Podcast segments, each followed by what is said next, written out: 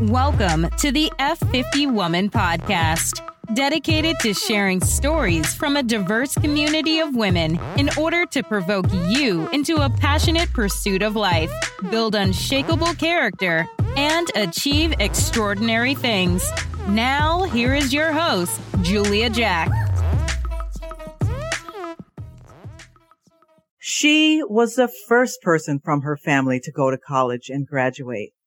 But this young girl was broken early after being assaulted as a child. Traumatized on that innocent but unimaginable day in first grade. Her brain was forever changed. As a result, she grew up insecure and struggling for identity, finding her value by getting involved and being seen. Her road was long, but through the fire of odd eating disorders, depression, and suicidal tendencies, she was finally able to dig her brain, one load at a time, out of the icebox. This is Sue Bowles' story.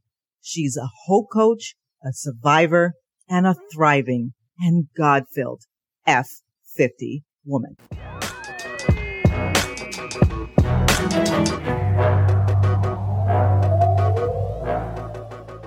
Hey, hey, F50 women. I am so excited that we have Sue Bowles with us today. Sue is a survivor turned award winning author, speaker, and master certified professional coach. She leads My Step Ahead, which is an organization committing to breaking the stigma around mental health struggles. And we know a lot of young people now are really struggling with that. Welcome, Sue. Thank you so much for being here. I am so looking forward to this, Julia. Thank you so much for having me. We were just talking and I, I said, this must be a really important thing for everybody to hear because I tell you what, I had to switch computers. We're having so much technical difficulties, but we made it. And I'm excited to hear about who you were as a younger woman. Let's just start there because we love to know where you came from, to know how you got sure. to where you are and why you're so passionate about what you are. So oh, tell us about you as a younger woman. I was broken and, and okay. I didn't know it, and that made it worse. Oh, okay. um, and then give a quick trigger warning here. A couple of things I'm going to refer to right now have to do with sexual assault, have to do with eating disorders and being suicidal. So if those are triggers for any of your listeners, I really want to give them that heads up so they can have a self care plan in place if they need to come back to the show later, by all means do that. I've had a situation where someone was watching a show and they had to listen to it a few minutes at a time just because they didn't want to be triggered. So whatever it takes to take care wow. of you is the important part. So I appreciate you sharing that because that's not something I would have thought or been aware of of somebody needing. So thank you. Yeah. Or, you or if there's that. little ears in the in the room that might not need to hear it. So right. Good. Good. Okay. So so having said that, I say I was broken because when I was in first grade, a classmate raped me. And this was in the 70s. It was not on the on the radar. No first one knew grade. First grade. No one knew to ask anything. I didn't know to say anything. I didn't know what had happened. I just know something wrong happened. Yeah. And the last words my rapist spoke to me were, "Don't tell anybody." And wow. I didn't for 15 yeah. years until my senior year of college. So because trauma rewires your brain, here I was at age seven, at yeah. what they call the age of reason when you're really just starting to develop. And I didn't have a chance to be a normal kid because wow. my brain went into fight, flight, or freeze mode and my emotions froze. Yeah. And, and that was all I knew for many, many, for decades, honestly. Wow. Um, so, so wh- who I was as a, as a younger woman was very insecure because of that. And I didn't make those connections, but I was searching for identity. I was in need of a lot of validation. Okay. And I I got my value by being seen. So I did whatever it took to be seen. And that came out in terms of being involved in a lot of activities and trying to be the overachiever and being the perfect one and all those things. Excuse me. Um, you know, I developed an eating disorder in, in when I was in college. I've been twice suicidal. Um, so okay. who I was when I was younger, I, I was broken and I didn't know it. I didn't know why. It's just there was there, I knew something was wrong. I just there was always this yearning, this insecurity of do I matter? You know, Right. and, and am I worthwhile? And just do people like me? And those kind of things. But I didn't know what it traced back to. Okay. Wow. And um do you feel like now this might be a stupid question, but you know, stupid some some people don't yeah, some people don't understand. But do you feel like the eating disorders and the suicidal thoughts and all of that really all stemmed right back to that one moment in time? Yep. Okay. Be- because you know again trauma it's you can see scans on the internet how trauma rewires your brain. Your Wow. brain finds different ways to deal with things. And those those different ways to process things shut down the normal processing of your brain. Yeah. so i didn't have a chance to to really learn how to adapt to stress or how to work through emotions or anything like that. So because i was already off track then the you know the way I phrase it is the longer you're in the ice box, the, the bit thicker the ice gets. So by the Okay. time I get to college, I'm this far off track. Yeah. So uh, my brain was was operating in the way it knew how. Okay. It just wasn't it just wasn't the right way. Now, do you feel like any time along that route, um, that younger um, woman, did anyone ask you questions like, "What's going on with you?" or did your parents sort of wonder, "What's that about?" You know, did did anybody ever see anything, or was it just you were such an overachiever? They thought she's super, she's superwoman, and she's good, she's got it all together. You know? Yeah, I I wore a mask and I wore the mask all the way up to 2014 Okay. um, of you know being having the one being the one that has it all together. I mean, I, I remember when um, yeah, our family environment w- was dysfunctional. Um, at by the time I got to high school, college, my dad's alcoholism was starting to starting to, to show. Wow. Um, so so we had that going on. And and before I say anything else, it is very important to me to say that relationships are stronger now than they ever have been. Yeah. My mom, she passed away uh, by the time the show airs, it will be coming up on two years. Uh, but right at the time of this recording, it's been 17 and a half months since she passed away. Wow. And she moved in with me in 1997, and I was her caregiver the last eight years of her life. So we did a 180 because back in this time when I was high school, college, I would tell you I was estranged from my mom. And that had that is reflective of work I had to do, Yeah. not her. Yeah. My dad was raised in an orphanage in the depression because his mom couldn't afford to take care of him. So my parents did everything they could with the tools they had. yes. None of it's their fault. Yeah. Uh. But we've all done the hard work of healing and we're reaping the benefits now.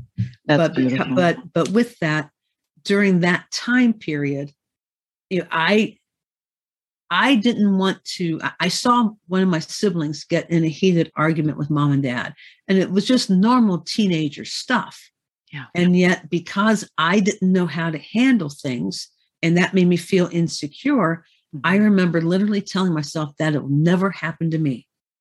okay. And so right from there, again, I was playing the game of making everybody wanting everybody to think I was okay because I didn't yeah. want to be the center of conflict. I didn't want to be the cause of conflict. So the way you don't cause conflict is to just get along with everybody. Yes. Smile and wave. Smile, and wave. And know, wave. Yeah. you know, and and yet you're dying on the inside. And, and it Yeah. and it started coming out. Okay. And at what point in time did you? Well, yeah, let's just keep going. Just keep going forward. Because usually I like to jump over and talk about where you are, but now, but this story seems like let's just take us along the journey. So, at what point in time did you did it trigger? Did you know the whole time that that was that one moment in time was the cause? Because you were so young. I mean, or did you just sort of bury it and plow forward and just somewhere inside you, you knew something was not all set, or maybe none of the above. No, I, I plowed through. I, Okay. I I had shut it down. I didn't know it was there. I didn't know it needed to come out. Okay. Um, I knew that you know I just I was just struggling for identity. You know, I, I I got my value by being seen. So by the time you know high school, I was involved in chorus and band and drama, and I played basketball my senior year and all these great things. And I look back now, and even wanting to be seen at all the campus dances. You know, as I look back now, I understand why that was there. But by the time I got to college, I got over involved. And I mean over involved. Okay. I was taking a full load of classes, if not an overload classes. I was working 20 hours a week and involved in, I can't tell you, I mean, way too many campus activities. My senior year, I did homecoming. I did, um, what else did I do? I did the winter formal and I did an 18 hour muscular dystrophy dance-a-thon. Actually, that was junior year. I did all that. Oh and then I was okay. pledging shorts, and I, I realized. oh no! Don't tell I was me. Pledging a sorority.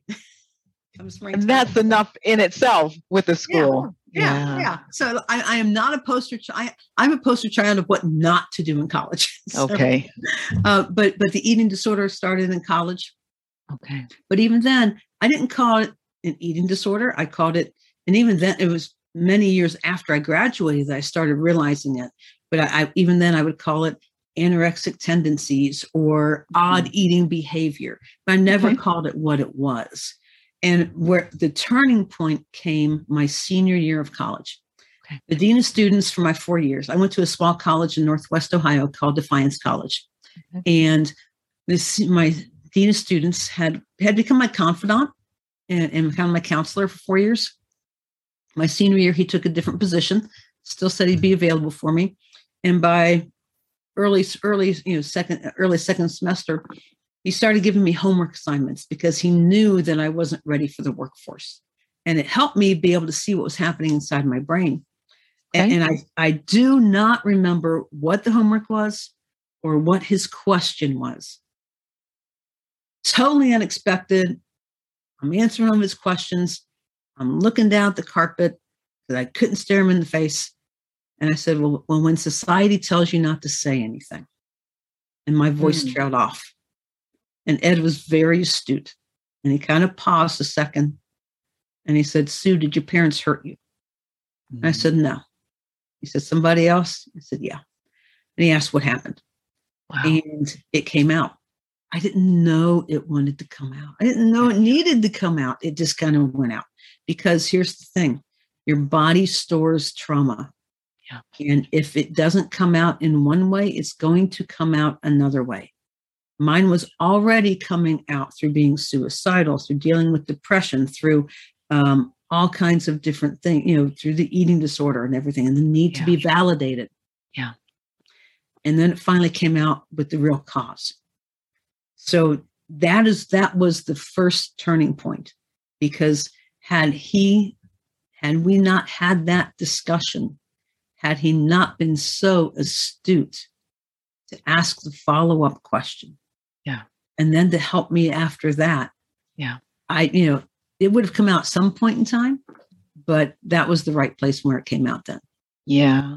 Thankfully, it didn't come out in a place where the person wasn't as sensitive and maybe shoved oh, it back right, right, back in you. Yeah. and, and, and here's the thing I've had the privilege, I have a book that came out in 2019 that shares my story. I talk all about that but I also got a chance to tell Ed personally the influence he's had on my life. Right. And then uh, the local NBC channel just did a story on me. Just aired this past week. You know, again at time this recording, and yeah, I, I sent him that link so that he could see it. You know, and, wow. and, and because there, as it's saying that clips, there's no greater privilege than telling someone how they have affected your life. Yes, I absolutely agree. And sometimes people don't even realize how much they helped you. Oh yeah. They think yeah. it's a small thing, but it's sometimes really huge. Yeah. Yeah. yeah. yeah. The power so if you if one question I'm curious mm-hmm. about could that moment have been brought out of you earlier in your life? And if it was, do you think that would have been worse just thinking back or better? Mm. Or you can't be sure. Depends on how. I can't be sure. I think everything else led up to that moment. Yeah, because you know, there were just different things throughout the time. Each year, I was the first person in our in our family, the first of the kids. My brother went to college for two years, and then he went into the Air Force. So I was the first person to go to college and graduate. Okay. So you know, there was different stuff there, uh, but because of that, because there were five kids, you know, mom and dad, you know, they felt bad. They said, Sue, we wish we could help you with college. And I remember looking at them my first year and saying, no offense, but I don't want your help. Mm. Because if I screw up, then I want it to be my money going down the drain, not yours. So every year I didn't even know if I was going to make it back. And every year I'd stop in and say goodbye to Ed in case I didn't make it back the next year. Wow. But you know, so um, you know, but I think each year just just built on built on the next, uh, just like stepping stones yeah. to, to get me to that point. Yeah. Um, you know, it was, know, it, it, was God has a plan and it's a perfect plan. And, and right. he makes it all work together for the good. And, and I've been I've, I've seen him do that, you know, and um, sometimes we have to go through the hard stuff, but then he he he in his in his infinite wisdom, yeah, knows how to you know how to how to how to guide us through the twists and turns to get us where he needs us to be. Yes, get us where he needs us to be, and then allows us to see the lessons so that we can do like you're doing, Sue. Oh, yeah. Really oh, turn yeah. back and say, "I'm here for you," and I'm here. oh yeah. yeah, yeah, yeah, because the the world is not going to stop turning, and people aren't going to no. stop no being people or whatever no. that is. Yeah, yeah. Was there anyone else who was critical to this path you went on that maybe made a little bit of a turn to get you to that point where you were sitting with him and it all came out? Tell us about other it, mentors or yeah. No, I think it was just Ed. It was just that. Okay. Yeah, and, and, and how how it all happened was my my freshman year. I wanted to play basketball in college. And you know, that was fine, but it kind of helps if you go to class. And, and it and it really kind of yeah. helps if you go to the class that's supposed to be your major that your advisor tends to teach. you know, oh, yes. detail. I, I see a few issues there. So yeah. um, you know, the um the basketball coach called the dean of students and was concerned about me and about okay. my grades and everything. Yep. And you know, even then, he had trouble finding me. He had some one of his student workers that I knew, you know, looking for me. And then that was our first conversation. And then it kind of became going back almost every week to talk about life skills and time management and different things. And and you know, the onion started kind of unfolding over time. I, I found someone who was safe. And then um, by the time senior senior year rolled around, you know, things started to turn a little bit. Obviously, I was more mature. I was 22 instead of 18. Um, yes. So you know that makes a difference too. But um, I think over the time, you know, Ed had proven himself, and because okay. I hadn't really let anybody close before, so he had proven himself. Um, not that I had tested him, but he, I knew I could tell him anything, and and not that he and I ever had that conversation, but just the behavior, the, the track record. Right. The fact that he left Dean of Students and went over to be Vice President of Development and was working out of the president's office my senior year. And when I you know, made an appointment to see him, he specifically said, I will still be available for you. Wow. So that, you know, mm. that that spoke loudly. Yeah. That's a lesson for us as older women, as older people, as professionals, as just people, mm-hmm. neighbors, friends, just to be that consistent person in their life and really show them your character and allow them to keep coming to you. Because, you know, you want to sit with someone, if they have a problem, you want to fix it. Right there, you want to fix it. Tell me what's going on. But sometimes you, the person has to trust you, mm-hmm. has to trust you with that thing inside them that is just so precious mm-hmm. that you have to handle it right. Yeah. And to that point, as as I have grown, I have learned to be comfortable with the uncomfortable. Okay. And what I mean by that is your your comment just now was you know, we want to fix it. Yeah. And, and in essence, you can kind of take that next step and say we're trying to fix them. Yes. And that really has to do more with our comfort, yes, with their discomfort. Yes. Oh, help and, me, Lord. And, yes, help me. Yeah. And, we don't do them, we do them a disservice. Yeah. By trying to rush in and save the day. Yeah. Because then they so because they don't get a chance to learn how to be comfortable with their with their discomfort. I thank you so much for that gem and I hope everybody hears it because I know I have some people in my life that I really and you said it because I really want to help them but really it's going to make me feel more comfortable because I know you'll be happy there mm-hmm. whatever the issue is will be gone and we can all just live happy Right. But yeah, it really is a little bit selfish. I want to feel comfortable. I want to know you're okay, even though right. it's not me being okay, but I want to be with you knowing you're okay. Right. You know, a lot of people want to help, but it's not helpful if you can't sit through the storm and just let it be ugly for as long as it needs to be till they're ready. Because, because God is writing a story in that person's life as well. Oh my gosh, I And- love that. And, and he wants to, you know, you get to be a, a, a line or two in that chapter. The chapter's not about you. You get to be a role in that chapter.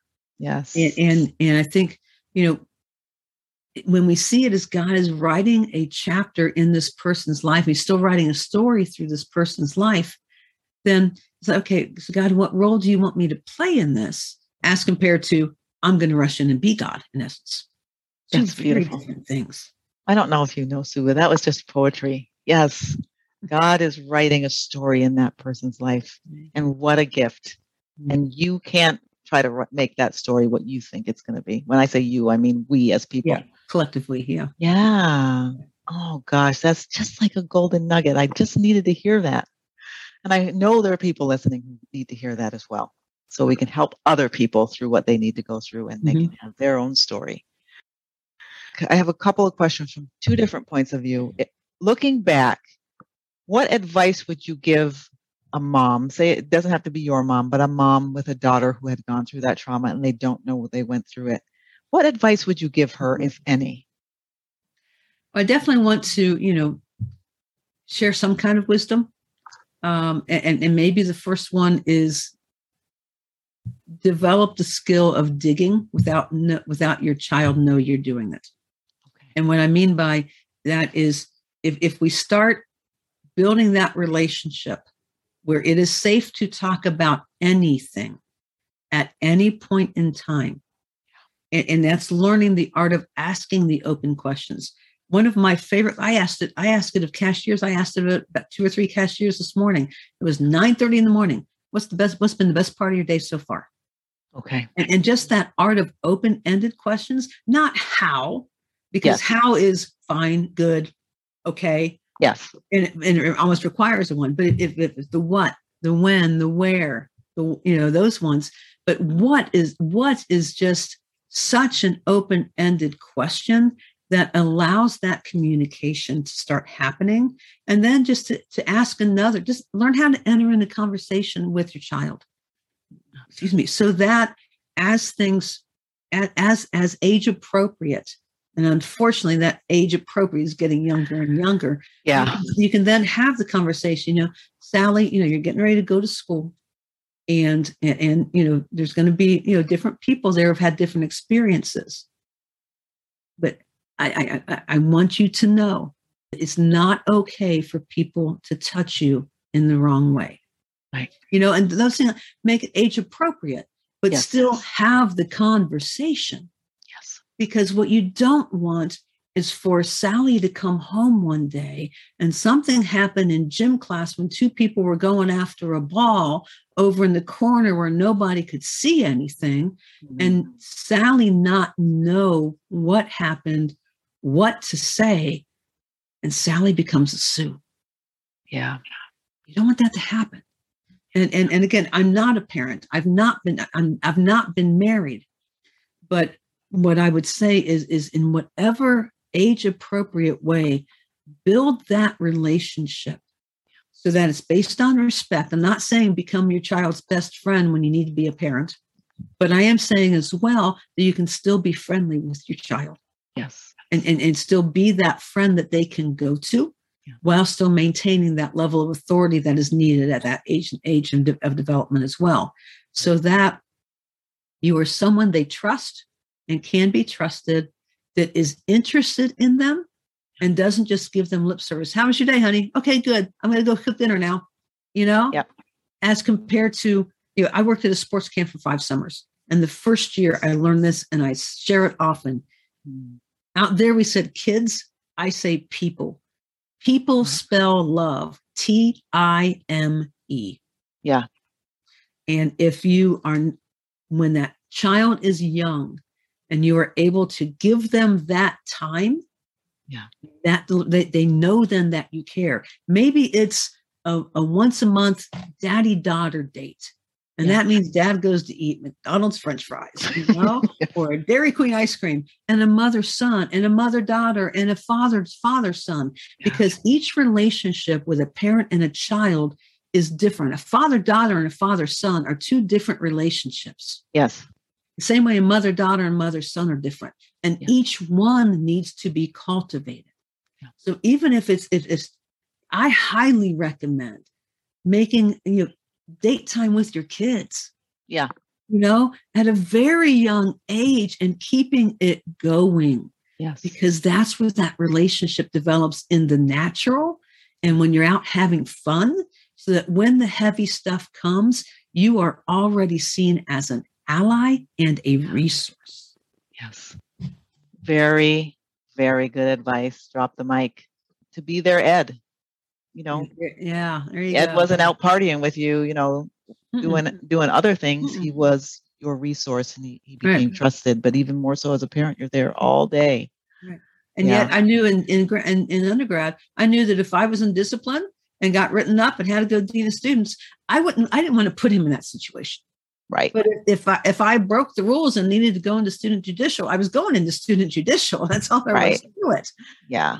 And then he and I probably have another follow up conversation about it later. Right. Yes. the key. yes. Make it harder. Right, right. That is such great advice.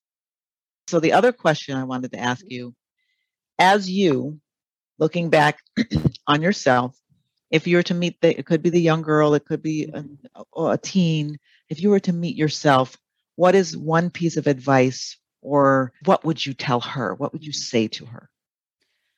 I get a little teary on this one. Okay. It's, it's actually been a common question that's been asked the last couple days, but it's really good because it's it's helping me. Yeah. I, I would say to her the same thing I say any chance I get. Dare to believe that you matter. Amen. Dare to believe that you matter.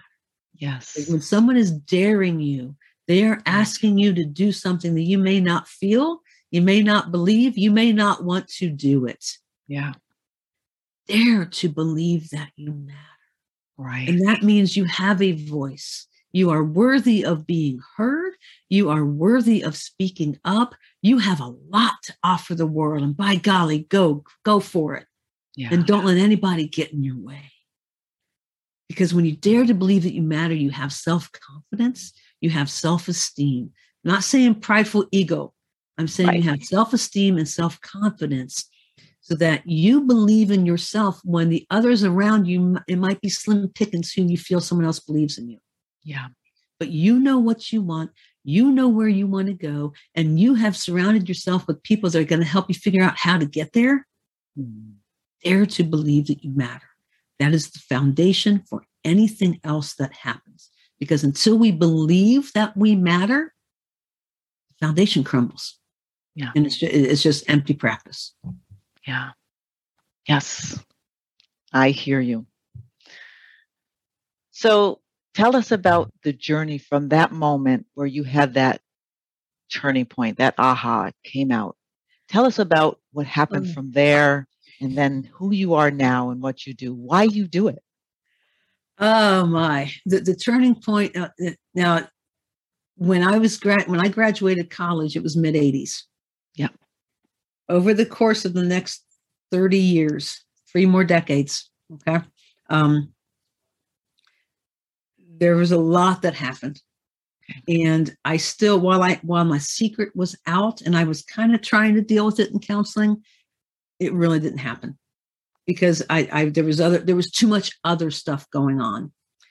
2008, I was connected with a counselor named Amanda with Grace Recovery Counseling.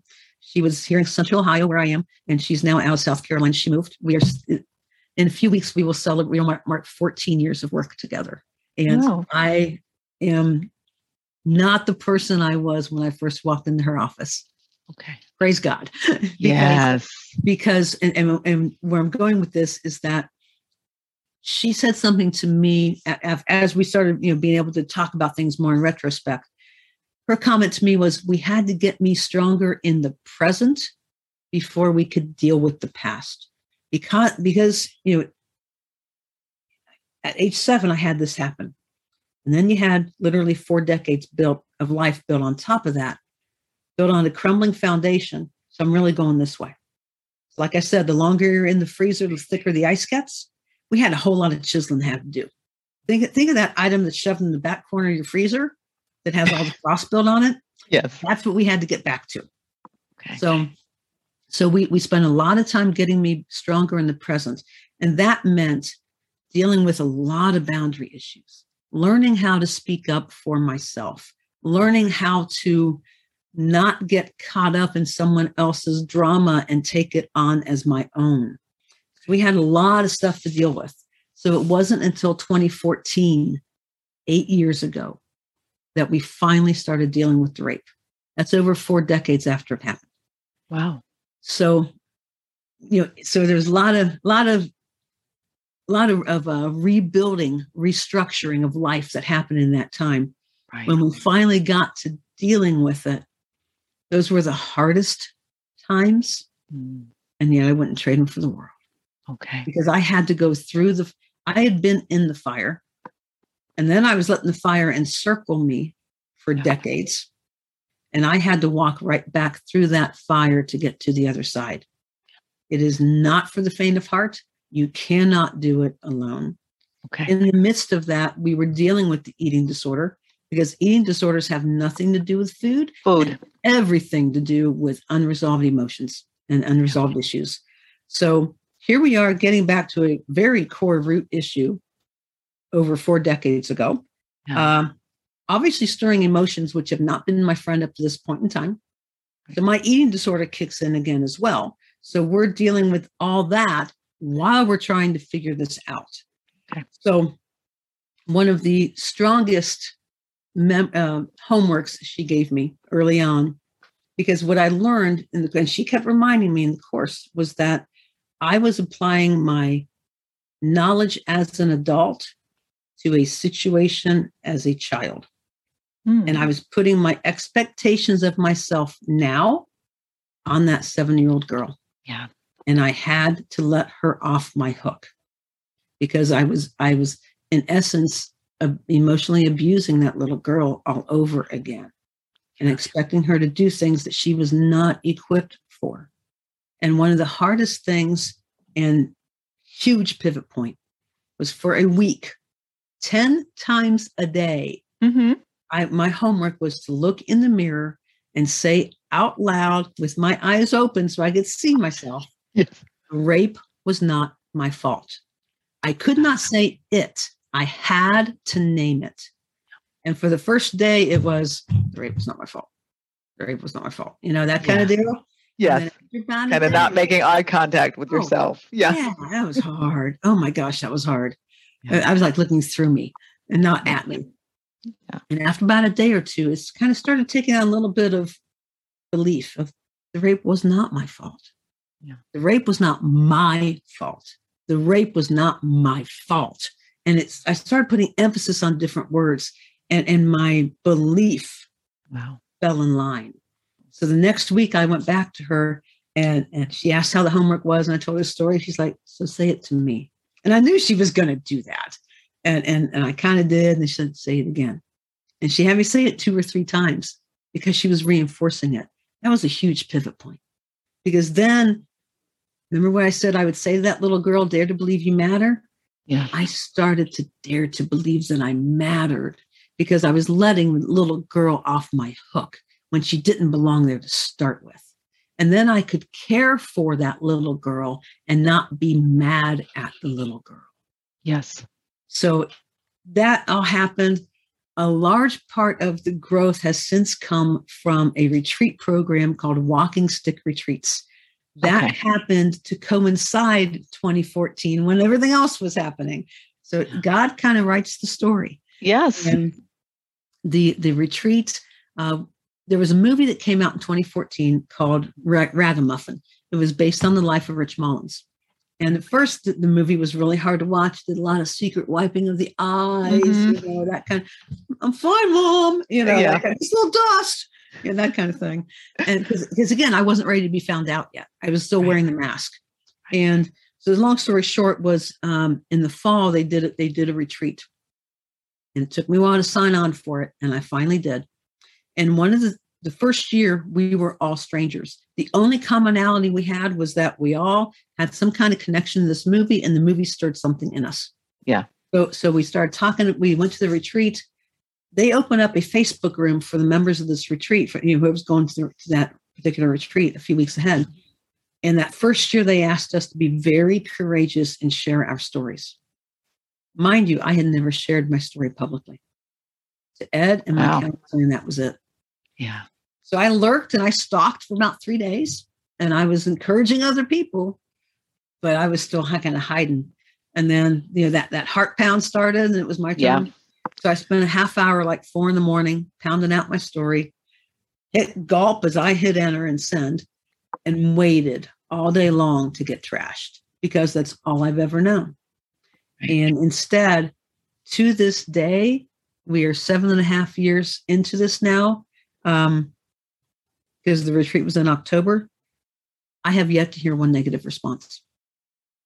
Wow. Instead, it's you you you you're you're courageous you're brave i want to i want to hug you i can't wait to meet you you encourage me all these other things right. and that has just blown up since um, these retreats especially the first few years the first year i had to own my story and that's what god did in me through the retreat yeah. because even up to 2014 even dealing with everything with my counselor i was still in denial about my story. I hated my story and i hated myself.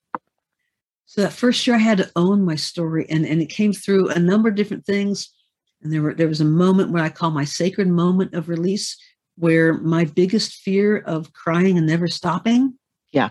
was half realized. I cried and i stopped and the, the next year, Amanda and I continued to build on it. The next year, the, the, what God did in my heart through the through the retreat was that I had to grieve my story. I didn't realize how much loss was in my story because there was so much loss in my life. Any of any of one of the things that I've mentioned, eating disorder, rape, Yeah. you know, dysfunctional home. My parents divorced after 34 years of marriage, being suicidal twice, any of those is a lot for one life. And for whatever reason, it has all come cascading onto mine. And for a long, I spent a long time being hacked off of God. And I'm a Christian and I was hacked off of God. Yeah. And you know what? Yeah, I yeah. And here's the other thing it's okay to be mad at God. Tell us about that process a little bit. How do you get angry with God and then does it just drop off? I'll let you just go from there. No, it took a lot. My anger towards God had to had was rooted in feeling abandoned. It was with wrong expectations of God. Mm-hmm. it- what's what's curious and not curious what is god what is god? It's a gun of the god moment was that the second year's retreat was called the disappointing messiah. And i'm like how is god disappointing? Come on he's god. And as we worked it through i learned and this is where i'm getting this from that we are disappointed in god when he doesn't meet our expectations of what we want him to do yes. when we want to make him something less than God, Yeah. but still let him keep the name God. Right. But then suddenly, if we want him, this is going to sound real harsh and ruffle some feathers, but uh, you've known, I'm, you can tell already, I'm a shoot, straight shooter. Yes. If we are ex- wanting God to step down to our level, yes, we are trying to take him off the throne. And yes, we're in essence trying to make God our servant. Ouch. Yeah. I'm going to let Yeah. that sit a second. But it's an ouch, but it's truth. Yeah. So, how you go to from being disappointed and angry with God was because I realized that it was my expectations of God that caused me to be angry because I was holding on to things and I wasn't letting go and trusting. Yeah. Doesn't mean the situation would have changed. But, uh, but because he wasn't meeting my expectations, I felt he abandoned me. Right. So during the second retreat, this is all the stuff we're digging into. And God's, I mean, and there was some warfare going on in my mind of just being able to let go. So the second sacred moment of release came Saturday night during our communion and our worship service. And what they had us talking about, they always have kind of experiential thing. And this particular year, they had some real heavy chains on the table. And they asked us at when we were ready to go over that table and just put these chains on and feel the weight of the things that have been holding us back. Yeah. And just to sit there with that weight. And they were probably good five or 10 pound weights. They, they chains, real heavy links. And then they asked us to go to the other side of the room. There were a bunch of candles and big rocks on the table with markers. And they asked us to write down what has been holding us back. What are those chains? Okay. And in the course of that, I totally lost it. Mm. And, and I don't mean just cried. I mean, I heave cry like that wow. hard for about 10 minutes. I was grieving my story and I was feeling the release of those chains. And I was feeling my first taste of freedom. And when you have been in a cell for that long, and that is all you have known, I wouldn't have expected any other reaction except tears. Yeah. Not only of grief, but also of freedom, of thankfulness for the freedom I was walking into. Yeah. And then they asked us to take those rocks and heave them over a hill outside the building. Okay. And my rock is still there right now, symbolic of leaving it there and walking away and walking out in freedom. Wow. So these retreats are very powerful. These retreats are very special to me. Yeah. Because God, the third year is where the nugget from God, now that the work had, now that the past had been dealt with, yeah. now we could start building. And again, there's a lot in between here. My counselor and I are digging into and, and working right. on and building on. The third year, the nugget was I am valuable to God. I am the pearl of great price that He wants to. Wow. Go. Yeah. And, and that's where it started. That's where things started to turn because I had dealt with my past. I had let go of the chains and I let God start building the rebuilding the foundation that he wanted to build from the start and that mankind screwed up because we are a sinful people and, and we're a fallen world. And as I had come done, it was a whole lot of hard work. But mm. as I had worked all that through, let myself off my own hook. Yeah. Let go of what it shoulda, coulda land. Yeah. And started having right expectations. That's when things started. Yeah. That's when when that's when when the book real uh, writing really started. I'd gotten to recovery from my eating disorder, started writing the book, started learning how to deal with my emotions.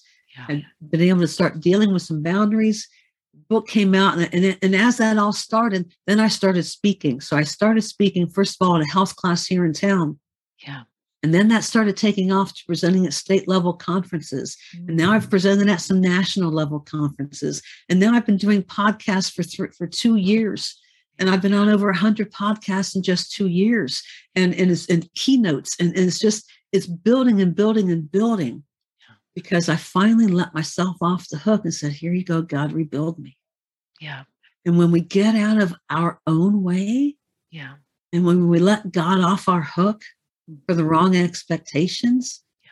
we free ourselves up to walk in the fullness of who He is and what He has designed us to be. Wow. Not a journey for the faint of heart. It's not a journey to be walked alone. Yeah. And as much as I wish it was that fast, I would not trade the process for anything yeah. because I have I have learned the depths of. Yeah. And I've only scratched the surface of the depth of God. And yet I see the transformation that he has allowed in my life. Right. There's nothing magical about these retreats. What happens is that the staff gets out of the way and lets the Holy Spirit do his job. Right. That's what happens. Yeah. And, and for anyone who's interested, they can go to walkingstickretreats.org. Okay. If you want to understand what this community is about yeah. and bless us with your story yeah. and bless us and encourage us with the journey that God has you on, mm. we we we don't want to be shortchanged because you have something to offer that that could help us. Yeah. So we invite people, please come so what about those people that say, well, you know, I, I don't have that big of a story and, you know, it's not that big of a deal. I don't know what they could be dealing with, but you know, some people may be thinking my story is not that uh, that not that important, and Right. what do I have to share? What Right. would you say to those people? And I find myself thinking about that at times too. It's like, really? Okay. Yeah. yeah, uh, only because to me, you know, what I'm doing now, I know it's what God has for me because it just feels ordinary. Yeah. And, and sometimes I, I get feedback. I'm like, thanks, God. That's kind of cool, you know? Yeah. Um, what I would say to someone who's discounting their story, because that's in essence what they're doing, yes. is you are putting value on your story that God is not putting on your story. Okay. Because God is at work in your story, just like He's at work in every other person's story. Thankfully, maybe you haven't had trauma. Praise God, you haven't had to deal with trauma. Praise God that you are able to be a model for someone else of a healthy relationship, of a strong marriage, Right. of a fantastic family life. Praise God for that. We need more of that. Mm. You have something to offer that others need because there's so much brokenness in this brokenness in this world that we're starving for examples of what it can be like. Okay. And God wants to use your story to help others to mm. have a glimmer of hope of mm. what can be. Yeah. My business name is called My Step Ahead. Yeah. And the concept behind that is you only need to be a step ahead to help the person behind you. So, whatever your story is right now can mm. help someone who is still trying to figure it out, who is still looking for a glimmer of hope that there might be something that could be different. Yeah. Because when you're in the situation that we're in, working through our trauma, working through all these different things, working through all the lies, we need every glimmer of hope we can find. Wow. That's why I call myself a hope coach, because I have a glimmer of hope that I can share with others. But also because when people come to me for coaching, they have a glimmer of hope that something can be different. And by golly, I want to help them fan that into flame. Yeah. But if you have not experienced some of the hardships, praise God, first of all. And second of all, show us what it's like Yeah. and show us what you, has worked for you that we can incorporate into our lives to help our lives get better. That's fantastic. I mean, everybody's story counts. Yes. I love that. I love it. Love it. So you are now a hope coach. Tell us about how your story informs or is used to help other people and how you go about helping other people. Tell us Mhm. basically about what you do now and who you are now. What I do now and who I am, who I am is different from what I do. Okay. And, and, and, and it's, it's, it's when the presentations I do at conferences is on you know, who am I, talking about our identity and that our identity is not what we do. Right. Our identity is who we are, which is wrapped up in our values and our what we do becomes behaviors in line with our values. Okay. It then becomes an expression of who we are. So who I am is someone who values strongly, first of all, faith in God. That's Okay. bedrock. Um, building on that, I I I am a cheerleader for others. Okay. I, I want to be for others what others were for me. And that is someone who sees something that I don't quite see yet. Okay. And, and that is why I'm, I'm a, a life coach and a hope coach, because I've seen the brokenness. And, and, and I'm not, and there's a difference from coaching and counseling. And, and I want to hit that real quick. Yeah, please. Counseling, counseling deals with past issues that aren't resolved to bring you to the present. I am not a counselor. I am not licensed. I am not qualified to be a counselor to dig into the past. Life coaching deals with present situations to help you get stronger in the present to get you where you want to go. Okay. You can be in counseling and still be in coaching at the same time. I have clients who are in that situation. Yeah. And it actually works very well because coaching, say you have, you know, say you have a goal, okay, and you're just not not not sure how to make that happen. Say your goal is, um, I don't know, um, I'm not going the weight loss thing. That's too ordinary Right. Um, say, say your goal is that you want to I'm, I'm, I'm at a loss for one right now. Yeah. Let's make it a budget goal. Okay. Okay. But, but you're just stuck in old patterns of, of, of spending and, and you, you want some accountability. You want some ideas because, okay, I want to be able to put this much down on a house in five years. And I don't know how to start because I'm stuck in this and I live paycheck to paycheck. How on earth am I going to get there when I'm stuck here? Yeah. Those are the kind of things I get to help with. Okay. I, I work with people who are going through a career change. I worked with a client who was an architect out in Nevada. Now, all of us are thinking, architect, man, that guy's golden. yeah. Nope, I'm done with it. We worked through a lot about what he wanted to do, what brought him joy, Yeah. what, you know, and, and, and, and, and what it would take, you know, to, to start different things. He wanted to start his own landscape company Okay. you know so so hmm. I, I work with people in career changes relationship conflict i had a mother daughter team that had a huge falling out during covid november 20 november 2020 and they rated their relationship at 10 out of 10 and then this fallout took it to a 4 out of 10 Wow.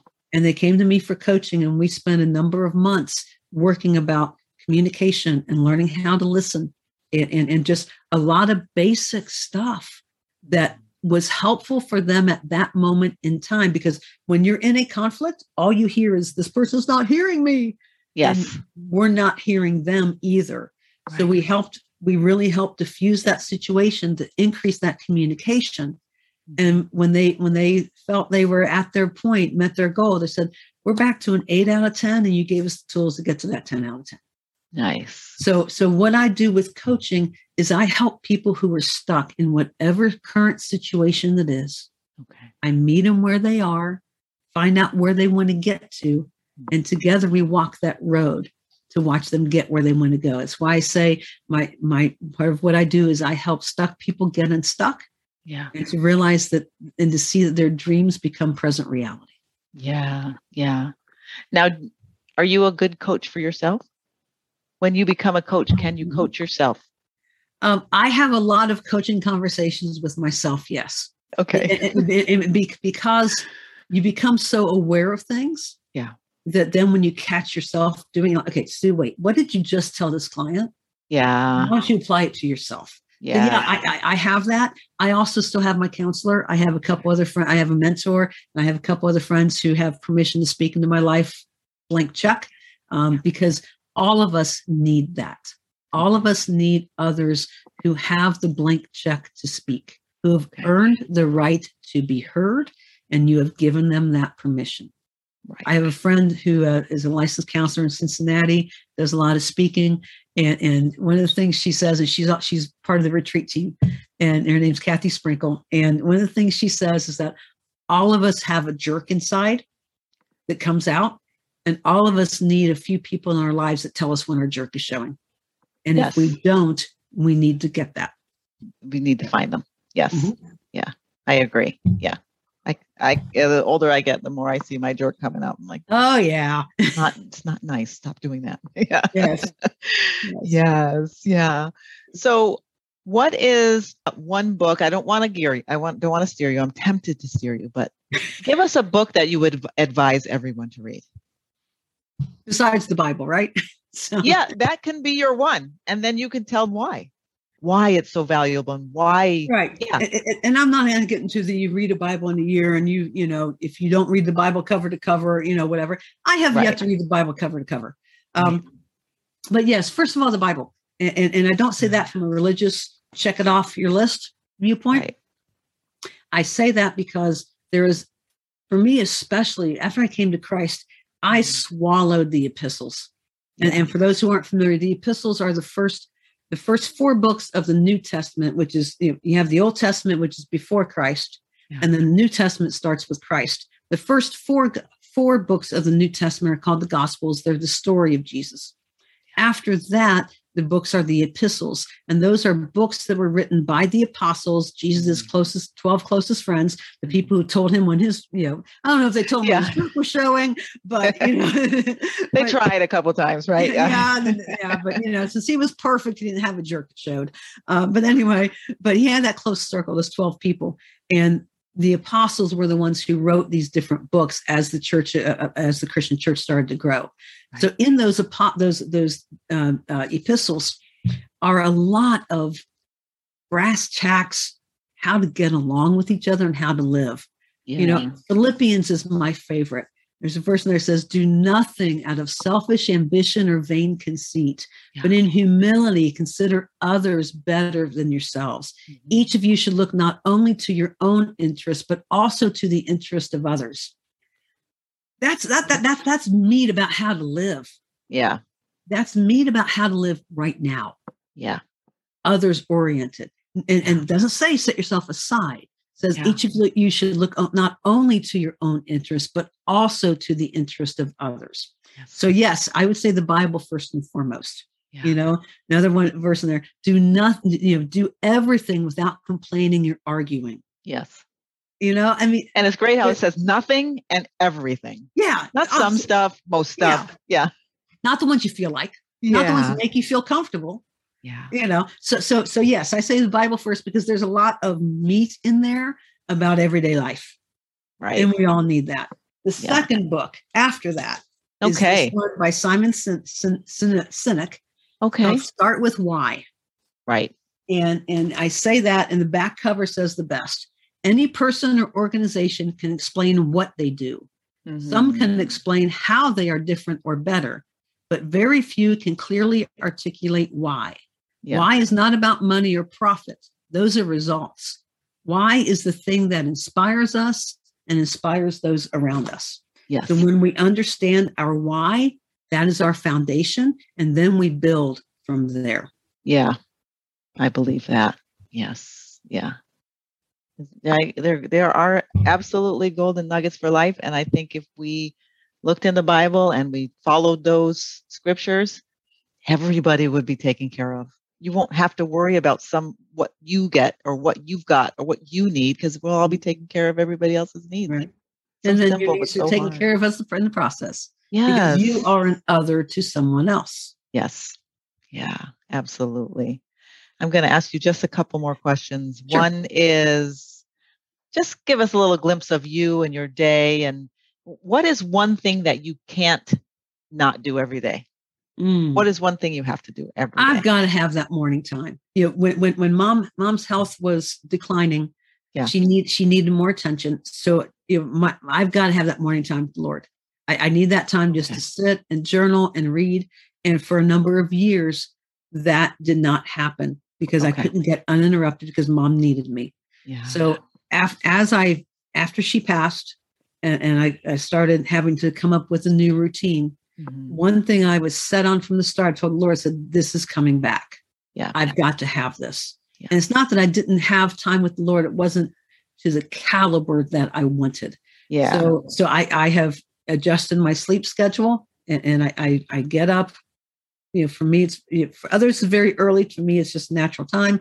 Um, and, and I, I I get my coffee, yeah. I grab my notebook and my pen and my Bible, and I sit in the same chair out in the in the in the living room yeah. so I can just have that quiet time yeah. to just read and journal. It might be 20 minutes. Yeah. Sometimes it might be longer. Sometimes it might be shorter. But I've got to have that time. I I I I need that time just to just to settle into the day before I do anything else. Okay. Because I, I can very easily get into a go mode and i need i need to be very intentional to interrupt my own pattern before okay. i fall before i fall before I, I, I slip on slippery slope yeah for those who are listening if you find that you get up in the morning you start worrying about things and you start stressing or you know um, you start feeling sometimes you're not even conscious but you just start feeling bad first thing i know i used to feel mm-hmm. just feel bad i hated mornings and mm-hmm. it's i used to say is i think the devil's just waking me up hey julia come on get up you know you have a lot of problems we got to talk about today and you know this person did that yesterday this person's going to do that today mm-hmm. i think it's a good idea to set your mind on jesus first and, and if you're not there then just quiet yourself and, and when i first started it I, I, was really good about this next part I've yeah. slipped back some and I'm attentive to it. So ask if I have coaching conversations with myself. This is one I'm having. This is one. Okay. Right now, is that my goal, my intention is that I will not pick up the phone and look at email, text, Right. social media, or anything until I've had that time with the Lord. Yeah. And and that is hard at times. Yeah. You know, we're so used, we are so addicted to our Mhm. phones Yeah. and we don't even know it. Yeah. The light's blinking. So, yeah, and and and so so I am, you know, while I may have it with me, and I may even change that, I bring it out there. So there, I'm setting myself up for temptation. But if I leave it in my room for those 20 minutes, and actually, I probably here's a coaching conversation I'm having with myself right now. right. That would probably be a really good goal for this next week is to leave my phone next to my bed while I go out to my living room, create some of that separation and that distance, help break that addiction so I can focus on the person I want to focus on, which is God. And then let the day fall in place. Yeah. Yeah. Nice tip for all of us, I think. Because those lights just flash and the blink, you know, the little blinks and the little notifications come up. You figure just look at it for a second. Yeah. Yeah. And then you get sucked distracting. in. And, and Yes. and quite frankly, it is all social media is designed to suck you in and, And chew up your time without you even knowing it. and it And does. we we have fallen right into the rut they want us in. yeah. I agree. And they're laughing all the way to the bank at our stupidity. I Not including my None I'm not calling, I'm not calling anyone stupid. I'm Right. saying I am right in line because I have bought the lie that they are selling. Right. And I'm tired of spending my money on it. Yeah. Yeah, my, my, my figure my literal my figurative money of my time. Yes. I'm tired Yeah. of, I'm tired of paying that piper. And then you're getting distracted from Mm. from God. Right. Getting distracted. Because suddenly my whole attitude is skewed by social media for the day. Yes. Hello? Yes. It Oh, yeah. affects your attitude. Oh yeah. Yes. Oh yeah. For that reason, I've stopped looking at it as much because I have to. the people around me are the ones that matter. And if I'm having an attitude because of all that stuff I'm seeing over Mhm. wherever else, And, and it's, it's people I don't even know. Yeah. It's that time. People so love TIME. Yeah. And am I letting social media rob my bank of time? Because we all have the same bank. Yeah. Am I letting social media rob that time? Yeah. Or am I going to give it to the person that matters to me and I want to express that love through time to that person? Yeah. Yeah. You're here. So I want to close out with one question. But first, before we Uh-oh. get to that last question, I just want Uh-oh. everybody to be able to know how to reach you after this podcast is over. Best place to reach me is at my website, Okay. suebowles.com. It's B O W L E S. And I'm sure Julia will have it in the notes. Yes, I will. once you once you've had your morning routine should you open social media uh, you can find me on instagram with my step ahead my step ahead is on instagram facebook and twitter. And there's also a facebook page called sue bowles coaching. And you can you can reach out to me at any of those. But it's a big one. Just go to the website. There's a form there if you want to email me. If there's something that you know you want to talk about life coaching you know certainly you know let me know. We can get started on that. Also if you go to go to go to the website and and, and just send me a note Mhm. i have a free pdf it's a three part pdf called a hope packet a, a hope bundle that i send out to, to new to new folks to reach out to me i would love to get that sent to them as well Nice. Thank you. And yes, all of the links will be in the bio. And um, you can click on one of those, get to the website, or get to any of the information that was just given.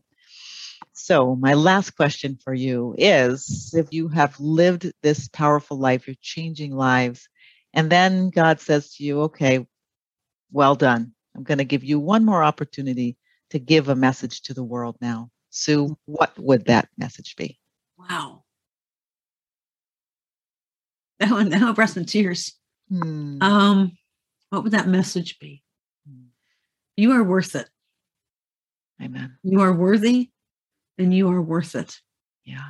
and don't let anyone or anything tell you differently because you were created for a purpose. You were created with purpose. And the world has been against you trying to rob you of that purpose. You matter. Go live it. Take the world by, by the by the horns. One day one life one step at a time. Take care of you when you need to take care of you. You don't have to be anybody's savior because there's only been one savior, and that's Jesus Christ. We don't have holes in our hands. We are not saviors. Take care of yourself so that you can then serve others. Perfect message. And thank you so much for being with us, Sue. Thank you. You've been listening to the F50 Woman podcast. Join the F50 Woman movement and this diverse group of voices to help change the world one woman at a time. Why should you join at your age? Because we're not done yet.